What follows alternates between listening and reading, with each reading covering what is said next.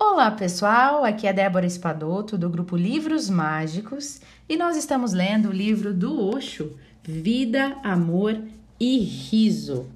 E hoje nós estamos lendo o capítulo que fala sobre o riso, o quanto o riso é necessário na nossa vida, o quanto o riso é religioso. Ele diz inclusive que a seriedade, né, torna as pessoas mortas, porque riso é vida. E nós, seres humanos, somos os únicos seres que podemos rir. E que a gente deveria usar mais do riso, porque o riso faz com que. É, é terapêutico, né? Faz com que a gente relaxe, libera endorfina, serotonina, faz com que a gente seja mais feliz. E ele diz, inclusive, de um, em um tom de crítica, que quando a gente é muito limitado e não pode nem rir, este lugar é um lugar morto, né? Então, é, eu vou continuar lendo, né? Que ele estava contando a história de Rotei, que é o com H, né? E não é não é R, é Rotei. E ele estava falando que o Rotei é o Buda risonho, que é aquele Buda que está sempre sorrindo. E ele disse que ele passou a vida dele rindo, né? E as pessoas perguntavam por que, que ele, por que você está rindo? E ele dizia, e ele ria mais ainda em vez de responder. Então, para os desavisados que não têm profundidade de entendimento, as pessoas achavam estranho aquilo. Por que, a pessoa só ria? Eles achavam ele um, um ridículo, né? Mas na verdade, o que ele estava trazendo de mensagem é justamente isso: ria. Não leve a vida tão a sério. Ria. A vida é uma aventura que todo mundo, não, ninguém sai vivo. Então, para que você vai ficar aí sofrendo? Sorria, ria, aproveite a vida, celebre a vida todos os dias. E essa foi a mensagem de vida do Buda risonho, tá? Então, aqui continua é, esse, esse capítulo onde eu parei no meio, né? Porque era muito longo. Eu sempre leio mais ou menos uns 10, 15 minutos no máximo aqui para vocês. Então, eu vou continuar. Olha só, Rotei viveu uma vida totalmente diferente de um homem religioso comum. A sua vida inteira não foi nada além de uma gargalhada contínua. E é dito sobre Rotei que muitas vezes, até mesmo dormindo, ele começava a rir.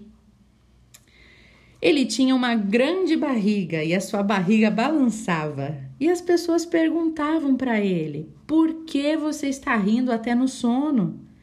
A risada, para ele, era tão natural que para ele qualquer coisa o ajudava a rir. Então, toda a vida, dormindo ou acordado, para ele era uma comédia. A vida inteira, por causa do riso, a vida inteira foi leve. Você transformou a vida em uma tragédia, se você é muito sério. Você fez uma trágica bagunça em sua vida, se você é muito sério. Mesmo quando você ri hoje, você na verdade não ri completamente. Mesmo quando você finge rir, o riso pode ser forçado para você. Ele não está vindo do coração e muito menos da barriga. Você ri por razões que não têm nada a ver com o riso. Você ri muitas vezes por uma conveniência e não porque quer rir. Eu ouvi contar uma vez o seguinte: num pequeno escritório, o patrão estava contando uma anedota velha e sem graça que ele já havia contado umas mil vezes, uma piada. E todos estavam rindo. Eles tinham que rir, pois o patrão estava contando a piada. Mas estavam todos entediados com a piada. Mas patrão é patrão, né? E quando o patrão conta uma piada, você tem que rir. Faz parte da obrigação. Somente uma datilógrafa não está rindo. Ela estava sentada, séria e inflexível. E o patrão disse a ela: Qual é o problema com você? Por que você não está rindo? E ela disse: Eu tô indo embora mês que vem. Hum. As pessoas têm sempre as suas próprias razões. Até mesmo a risada é como um negócio. Até mesmo a risada é econômica, política, polida. Até mesmo a risada não é simplesmente uma risada natural.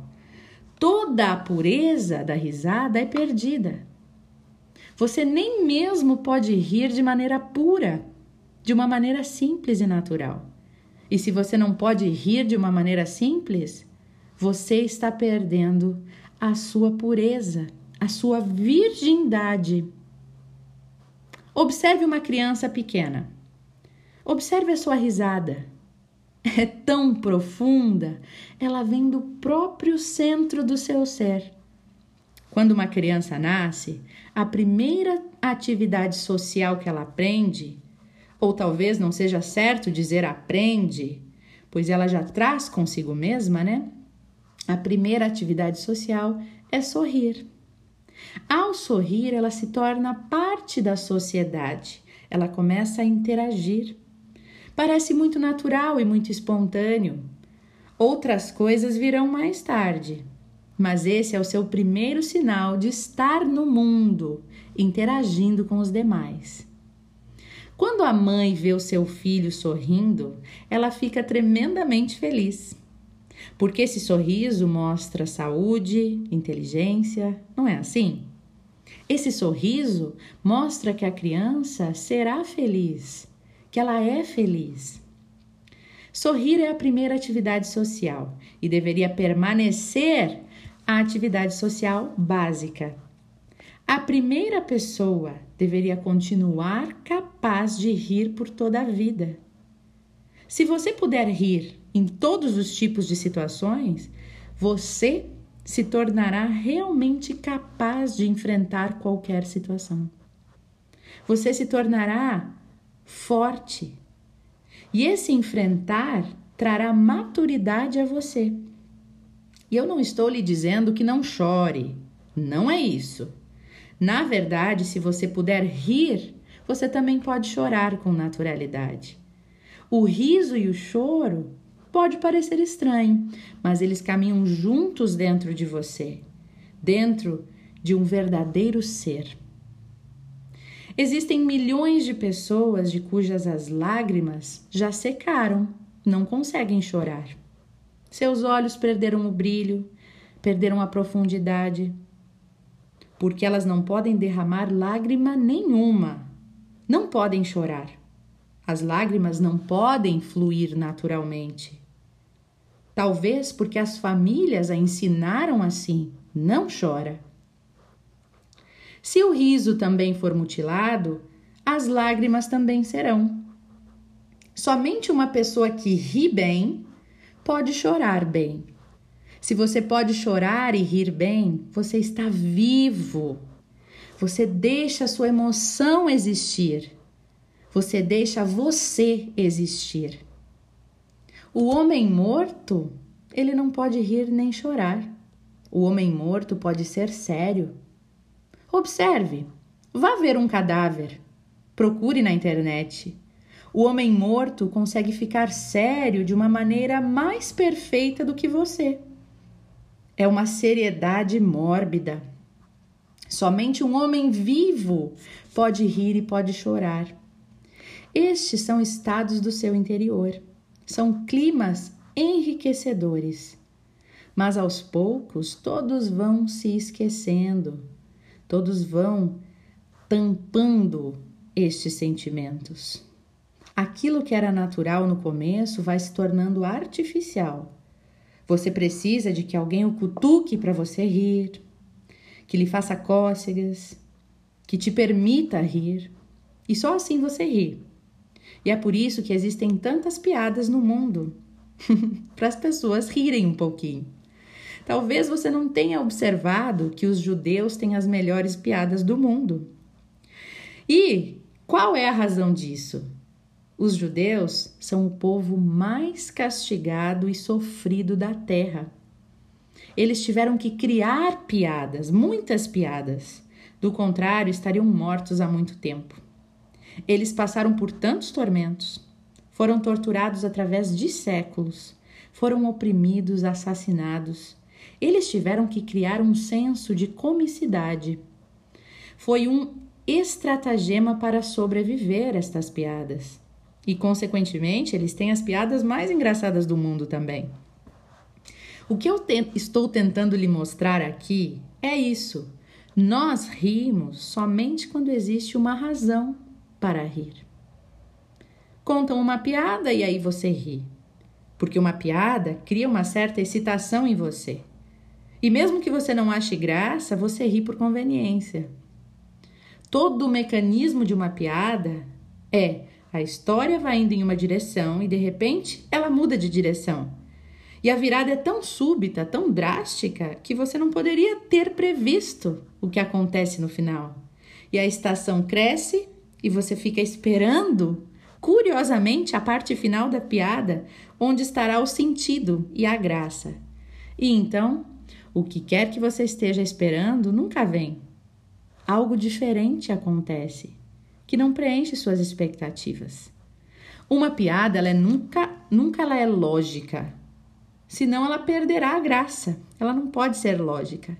Então, quando uma piada estiver sendo dita, você já terá chegado no final, porque será um silogismo e será simplesmente aritmética. Mas aí ela não vai ter graça nenhuma. Uma piada com lógica não tem graça. Uma piada precisa fazer uma virada tão repentina que você não será capaz de prever. Ela dá um salto, um salto quântico. E é por isso que ela libera tanta risada. É uma maneira psicológica de fazer cócegas. Eu tenho que contar piadas, porque eu temo que todos vocês sejam pessoas religiosas. Vocês tendem a ser sérios, não é mesmo?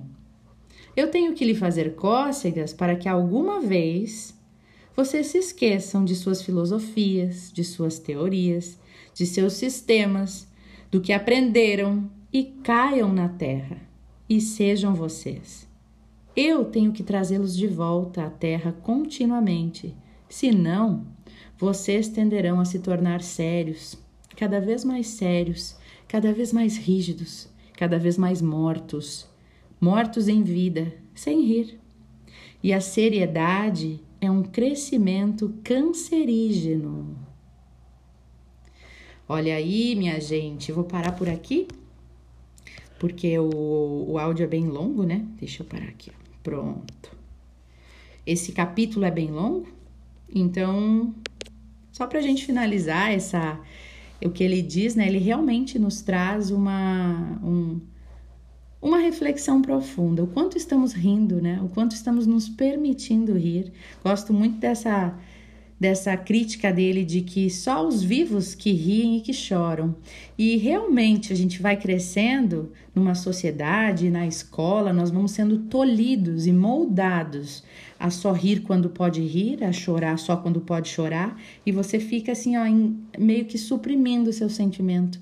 Você vai botando panos quentes, almofadas, vai tapando, né, com é, vai é, sufocando esses sentimentos dentro de você. E aí fica tudo lá borbulhando. Não é de se estranhar que hoje em dia hajam tantas pessoas em depressão, né, precisando de ajuda terapêutica, de ajuda psicológica, de ajuda até de remédios, né? Por quê? Por que será, gente? Será que não é porque a gente anda suprimindo demais os nossos sentimentos desde muito pequenos? Nada pode fazer fora de hora. A gente nunca pode rir quando tem vontade de rir, a gente nunca pode chorar quando tem vontade de chorar. Quantas vezes você segurou o choro para não chorar na frente das pessoas porque ah, o que que as pessoas vão pensar? Ninguém chora na sala de aula. Ninguém chora no trabalho. Quantas vezes você não riu para não ser mal educado? Né? Por quê? E aí você vai suprimindo, suprimindo, suprimindo, suprimindo, até que você não sabe mais fazer aquilo. Né? Até que as pessoas dizem: Eu não sei chorar, eu não choro, não choro nunca. Será que não chora por quê? Será que não foi tão suprimido? Não ficou tanto tempo trancado que você esqueceu? E rir e chorar é estar vivo. Então vamos pensar nisso e vamos nos permitir rir e chorar mais. Beijo no coração de vocês, deixo vocês por aqui. Até o nosso próximo áudio e ótimas reflexões.